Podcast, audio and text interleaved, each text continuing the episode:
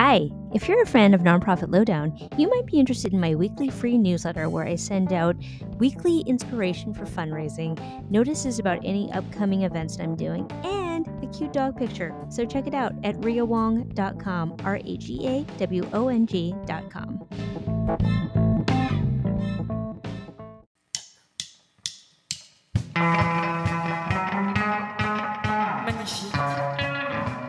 Welcome to Nonprofit Lowdown. I'm your host, Rhea Wong. Hey, podcast listeners, it's Rhea Wong with you once again with Nonprofit Lowdown. I am laughing because I am in a car right now with three of my business besties.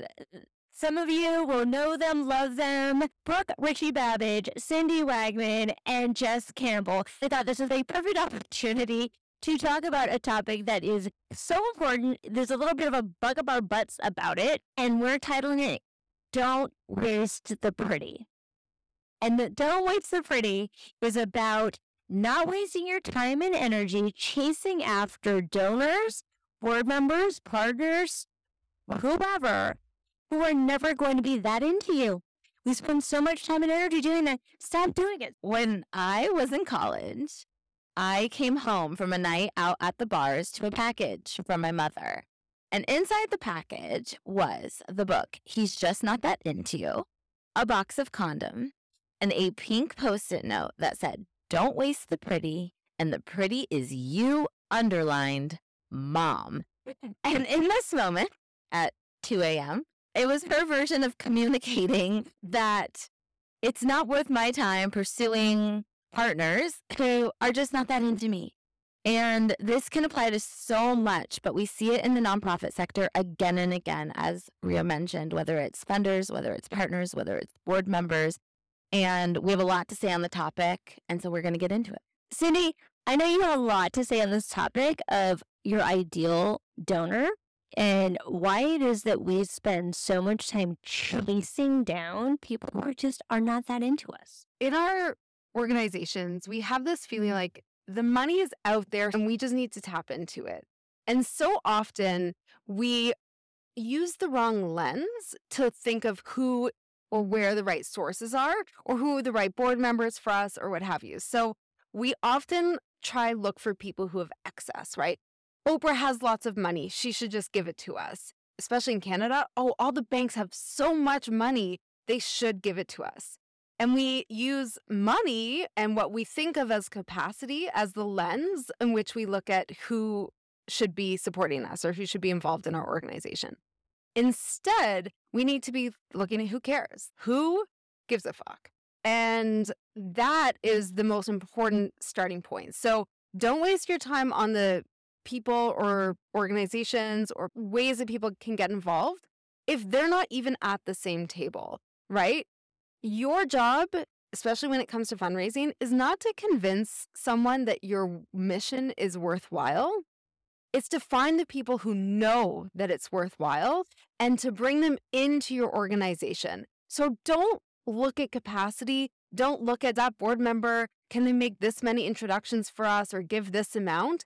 You want to find the people who are passionate and excited and convinced that you're meant to know each other and be in the same orbit and then work with them to figure out the best way to build that support to invest in the work that you're doing in whatever that means for them. Jess asked about the role of fear. So a lot of times the reason why we keep chasing after people who frankly are not that into us is that we have fear about what happens if they don't, what happens if they say no, what happens if it's the last funder I ever get. So I'm going to turn it over to you because I know you have a lot to say on the topic of fear. I'm going to answer the question through the lens of my own experience as a founder because I've navigated fear in that role for many a year. And what I'll say is that, and for those of you who are founders out there, I'm sure that this will resonate. When I started building my organization, it felt very tied to me as a person, right? I founded the organization. I was very passionate about the mission. The hiring that I did, these were like, this is my team. These are like, we're building this together. The programs that I run, it was really personal for me. And that meant that there was a fear that if I asked somebody for a donation and they said no, it wasn't that they were saying, this just isn't the vision for change that I have in the world, which is fine. It's that they were saying, this thing that you're building isn't good, right? This thing that you've dedicated your passion that you believe in, these people you're hiring, this thing that you care a lot about, this work, I just don't see it. I don't buy it. I don't believe enough in it. And that felt awful. That felt like a rejection of me personally. And it wasn't. I know that now. But at the time, you know, nobody wants to put themselves in a situation where they're going to be rejected. What I would do instead of saying, oh, I need to figure out how to through that fear or change the narrative in my head, for a while, I would find other things to do instead of actually getting out there and building relationships with donors. I wouldn't even talk to donors, mm. potential donors, because I was like, if they say, but wait, what are you doing? That was so terrifying. I'd say, you know what? I'll be ready to talk to donors when our marketing material is done, or I'll be ready to talk to donors when we've revamped our website. And when everything was perfect, then I'll be ready. When they cannot reject me, then I'll be ready. And it was mm-hmm. really only as I came to do two things. One, and this is whether you're a founder or not, any ED, understanding that the work and the mission in the organization are not, were not me. I was building an institution. I was building an organism that was wholly separate from me as a person and my worth and my vision and my value. And that sounds woo and deep, but it's real. And the second thing I had to do was realize that this institution that I was building, this vision for change and impact in the world that I felt very strongly about just wasn't going to resonate with everybody. And that's normal and that's fine. And that my job, if I met somebody and said, Hey, will you join this work with me and invest? And they were like, Not my thing, was to realize, Oh, okay, it's not about me. It's just not their thing. They're just not that into me. Right. And to take my pretty elsewhere and to find the people who are like, you know, what you're building is beautiful. I love what you're building. Can I join you? I so often think that this wasting their pretty is based in scarcity and this belief that I'm never going to be able to talk to somebody of capacity again, or this is the last thing. But we talked about desperation just is not cute. It's a stinky perfume that nobody wants a part of. Just how do we leverage our email list to figure out who actually wants to be in community with us because I feel like if we're spending all the time like being thirsty and chasing and desperate, that's not cute. I'll even go beyond email because I think that as fundraisers, we need to present and give people an opportunity to raise their hand, to create action, and if you're just, as Brooke was mentioning, fiddling around with your website or you're redesigning your logo for an umpteenth time, you're not creating ways for people to show that they have a hand to raise. Couple of ways that you can do that is I believe, and I know Cindy's a huge proponent of consistency, and that can be across a variety of channels. So whether that's you committing come hell or high water every time a gift comes in you are going to thank your donor within 48 hours boom you do it no matter what it's your email communication with prompts where people either have to click links that you can see on the back end or you use text like hit reply to let me know and they actually respond to your emails Maybe you pull a list off of your CRM and you say, who are the 40 people that gave this time last year, but I haven't talked to in a while? You pick up the phone, you reach out for no reason other than to say hey, or maybe you tell them a story. Oh my gosh, stories never ever get old. How do you create engagement across social media? I'm listing all these things. I'm not saying you have to do all of them. I'm giving them examples. And whatever makes sense for your organization, do that, I would say less is more and consistency is above all. So if all you can really handle is phone calls at this moment, just do the phone calls. Or if all you can do is commit to bi weekly email newsletters, just do that. And then once you get that under your belt, turn up the dial a bit. Turn up the dial from there as you grow in capacity. But no one is just going to find what they can't see. And I wish that everyone out there really remembered that because people are busy. You, unfortunately, are not their priority. And so you have to create moments for them and poke them on the shoulder, so to speak, so that they can, oh, yeah, remember that, engage back, reply back. And to Cindy's point, to all of our points, the people that want to be there will be there, whether they are busy, whether they don't have a lot of capacity, whether they don't have a lot to offer, they will figure out a way to show up. Part of the human condition is that we don't like to do things we're not good at. I watch my kids trying to learn things and they gravitate towards the activities that they're already good at or naturally inclined to do. And the thing is, especially in our sector and especially with small organizations, we forget that fundraising is a skill. It is a learned skill. But what happens is we just expect our executive director, who probably comes from a programming background, to just step in and do it. The board of directors, again, who maybe are recruited to the board because they have specific skill sets and ways to contribute. And then, oh, yeah, please fundraise for us. And even our staff, who oftentimes get promoted through the ranks of the organization, we just add to their work some of the fundraising. But we're not going to do it if we've not been trained, if we're not given the tools to actually be successful. And so, what that looks like in day to day when we're, it's just avoidance most of the time, or focusing on the wrong things. Like, we all have stories of writing a letter to Oprah or that big gala event. Like, we just made a million dollar gala because these are things we see celebrated in the media and what we think of as fundraising because it's the the like newsworthy stuff and so most people don't actually have a deep understanding of what day-to-day fundraising looks like and if we don't train people on that we get caught in this cycle of just getting frustrated and again feeling worse about our our ability to fundraise and worse about our skills and so we stop trying more and then we just lose the opportunity and can we just all say something that no one really says that you learn the most from making mistakes. And what do you always say, Rhea? It's all about the rep. Got to get your reps in. But actually, I wanted to talk Your point because a sustainable fundraising program is a slow, consistent, day after day, year after year process. Relationships don't happen in a day. Trust is not built in a day. And that is the currency of what we're offering here, right? Ultimately, it's about money, but really it's about your vision and your impact on the world. And I think when we get caught up in these unrealistic stories and then we beat ourselves up over how come I'm not getting MacKenzie Scott money? It's just a recipe for burnout. And understand you didn't see between the before and afterwards, all those hours in the gym and all of those meals that you were prepping and all of the desserts you weren't eating. Like it, it's a process. I cannot tell you 15, 75% of the organizations I've worked with, at some point, they've hinted or explicitly said, How can I get MacKenzie? And we just built a plan to get me MacKenzie Scott money. That's not magic money.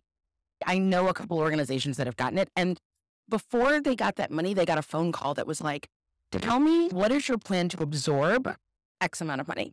And one of my friends got that call and was like, I don't even know what the fuck that means. And she called her board chair who's in finance. She's what it means is what infrastructure do you have in place? If you get this amount of money, how can you leverage it and put it to use and operationalize it? Which says to me that the multi year, multi million dollar, seemingly magic grants, they assume and are predicated on a fundraising engine that you have the strategy and the vision and the systems and the operations and the people in place, right? That to Rhea's point, you have a system and it's boring and it's slow and it's not sexy and it's not fucking fast. But when you look and you're like, oh my God, I want MacKenzie Scott money. And I'm like, okay, how many people are doing operations work? And you're like, we have an operations manager and a development associate. I'm like, then you're not getting MacKenzie Scott money. Not because what you're doing isn't worthy. It's because you have to have the systems. That's what fundraising is. I was just going to say, as someone that has a very friendly, close organization that just actually received one of those calls, the other thing that the leader said to me when they got a multi million dollar gift out of nowhere is like, that also is not that much money that will not last us that long. We cannot take our foot off the pedal. This is going to help us skyrocket forward in our capacity, but it doesn't mean we can go on vacation.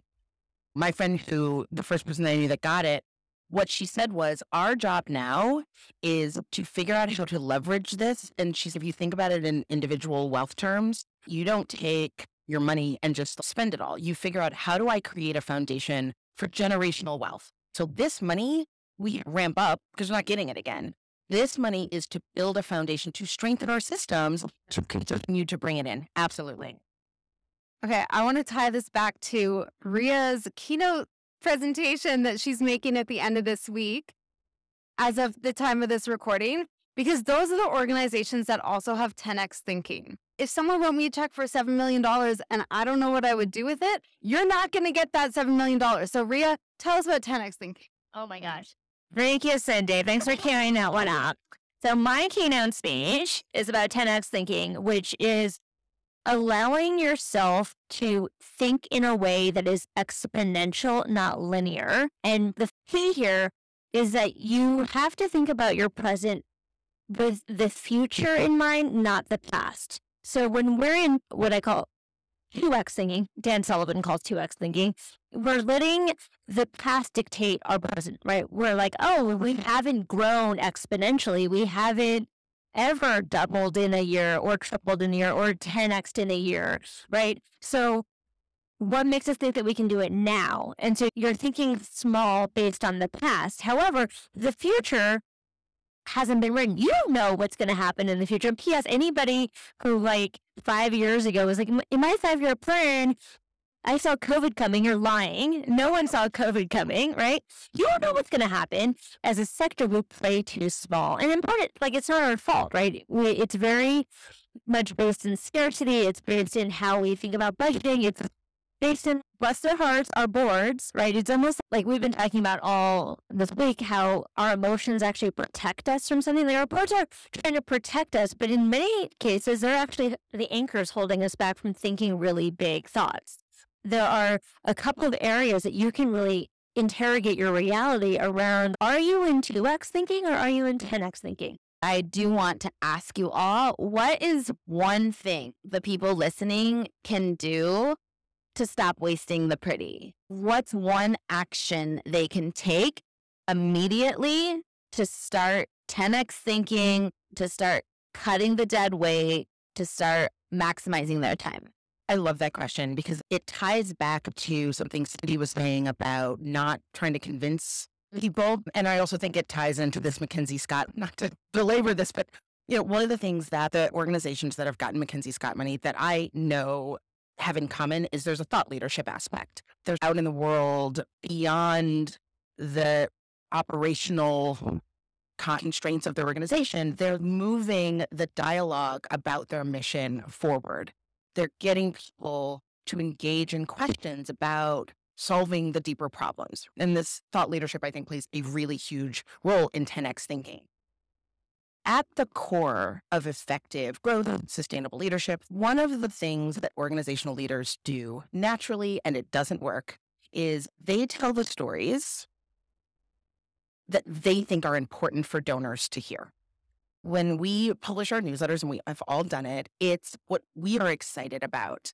We just hired three new people and we did these seven things because that's our reality. That's why we think people should care about our work. That is not an effective way to build a community of raving fans. And one thing you can do immediately to move in the direction of 10x, to move in the direction of thought leadership, of being in front of the people who are already going to love what you do is to get on the phone with people who have already given and just ask them, why did you give? What is exciting to you about our work? Here's our strategic plan. What do you think? What's fun and amazing about our work? What kind of change in the world are you most excited about? See yourself root yourself in their movie and have your marketing, hmm. your newsletters, your emails, your donor campaigns be their movie, not yours. What would it look like if you and your organization gave yourself permission to not go find any new donors? What if for the next three, four, five months, your entire focus was retaining the donors who have already given to you? Our sector is abysmal at retention. I think literally for every donor you gain, you will lose more than one. And so you will always stay on the hamster wheel because you're not doing the work in between the gifts to keep the relationship going. And so, what would it look like? How much time would you have on your calendar if you just cut all that new donor bullshit out and you just focus, especially as we walk into end of year giving season? Who are the people that were the most generous to you over the last 12 months? What if you poured into all of them? And what would the results be? What would your energy look like? It might be magic. 100% agree with all of it. This is such a waste of time and energy trying to bring donors in if you don't have the vehicles to keep them giving. But I want to tell you a story about when I used to run a major gifts program at a university. So this is a big shop, but we had a major gifts portfolio. So each major gift fundraiser, including myself, who oversaw the department, we had a list of about 125 names of major gift prospects. Most of them were alum to the school or companies that were involved in the school's work. And when I started and I inherited this list on paper that looked amazing, right? All these really accomplished alumni had capacity, like all these great things, and they had no connection to our work aside from being alum. So, what I did, and this is what I want you to do to cut, like part of it is cutting out the things that are, don't work. So, I looked at this list and I said, okay, First of all, who has given in the past and renewal, that's a priority. But anyone who hasn't given and is not actively involved or signaling that there's interest, I'm going to try reach out to them eight times. And after that, they come off my list. And I think the same is true of lapsed and past donors. Absolutely work to engage them first do the work that Brooke was talking about in terms of understanding their movie and make sure you're communicating and asking in a, an effective way. But at some point, let them go. Spend your energy on the people who are showing up and showing mm-hmm. that they care because they need twice as much energy, but you will get 10 times the result. I also think as organizations, we don't think enough about the value that we are delivering. Life is about reciprocity, right? And I think we have this belief that we don't have value. But the truth is, we are the vehicles through which people make change happen. If you're a wealthy person without a nonprofit partner, you most likely are personally not going to be saving the whales or cleaning the oceans or sending kids to college or whatever it is you do. You are a necessary partner in that work. So, how are you both articulating the value and demonstrating the value. Because at the end of the day, the market is good feelings. If I go to Whole Foods and I give you $20 and I get a peanut back, that's the value exchange, right? But if I give a donation, there's a delayed gratification there because I don't get a peanut back, but I do get good feelings. Mm-hmm. I do get the promise of some kind of impact happening with my money and our failure to loop back and tell people what they did with the money it's the same as like when my nieces and nephews like don't send thank you cards. I'm like, okay, I'm disinclined to send presents because you didn't tell me what you did or say thank you for the money. So I think part of it too is understanding that we're in customer service, y'all. Like this is a we need to think about a donor experience. And Cindy, I'd love for you to talk about this point too, because I think that there's something in our sector about I'm not going to count kowtow to donors and they're not going to tell me what to do and blah, blah, blah, blah. And look, I think we've all been on the receiving end of a lot of bad fundraising, gross white saviorism. That's not what I'm talking about. What I am talking about, though, is the fact that you do have to treat your donors and show appreciation for the part that they play in the mission because without the resources, the mission does not happen. Fundraising feels icky for so many people, or like we're selling our soul because we don't know how to fundraise well. And so we fundraise badly, which means often like engaging with people who aren't invested in the work in a meaningful way. And so we feel like we have to tiptoe or walk on eggshells and please them and compromise our values and our mission just to keep donors giving. But again, those are the donors that are just not that into you. Stop chasing them. Focus on the donors who are.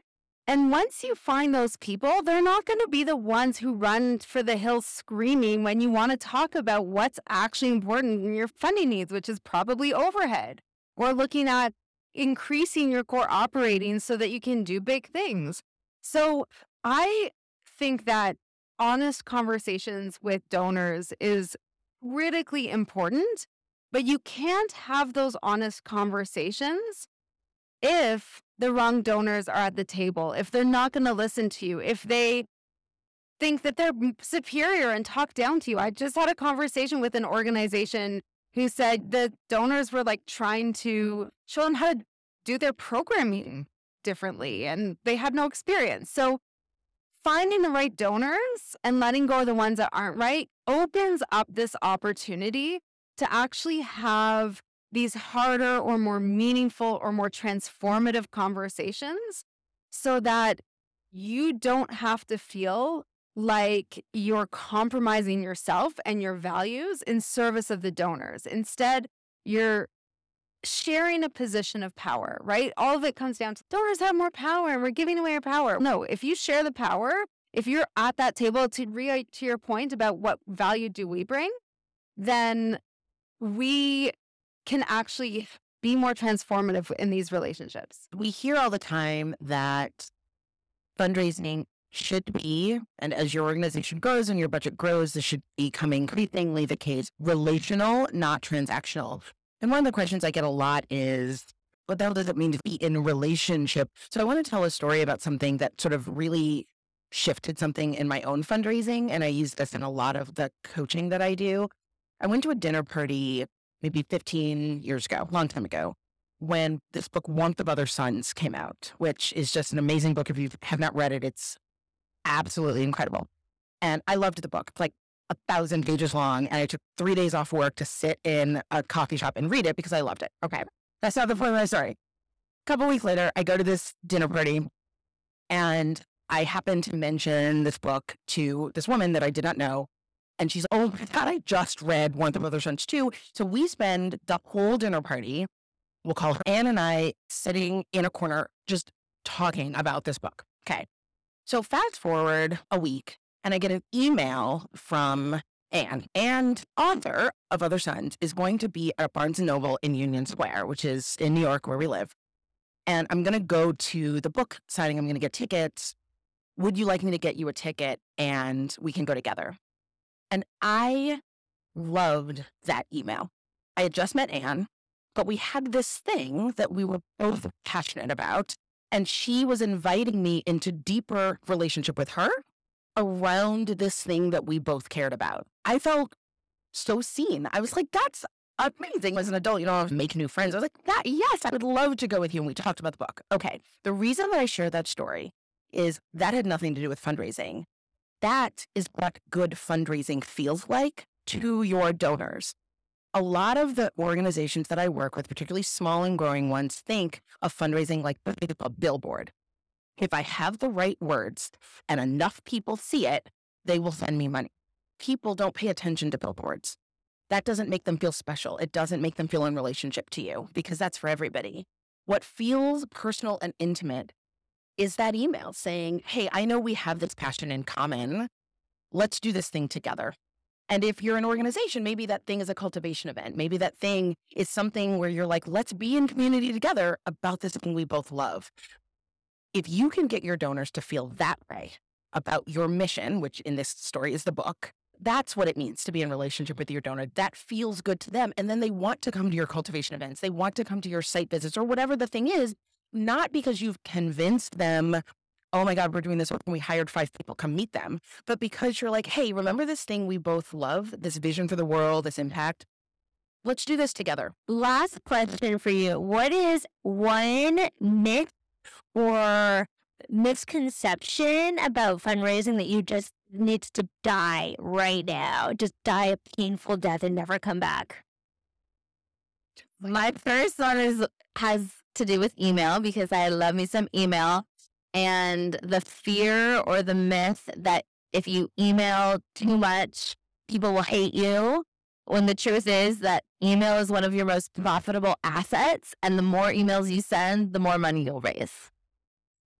Mine is going back to Rhea's point about the board. So I would love this idea of if I just get rich people on my board, they will ask their rich friends for money and we will be fine. The converse flip of that is the reason we are having a hard time raising our budget is because my board won't ask their rich friends for money or because we don't have the right rich people on the board. I hate that with a hot passion. It is so bad as a way to approach fundraising and more importantly as an orientation to your board and your donors it doesn't work Mine is similar, which is rich people are different. They're like Yeah. different than me. They're different than you. Number one, how are we even defining rich? Because really, like the virtue of living in North America, we're already richer than like 99.9% of the whole world. Okay, so let's start there.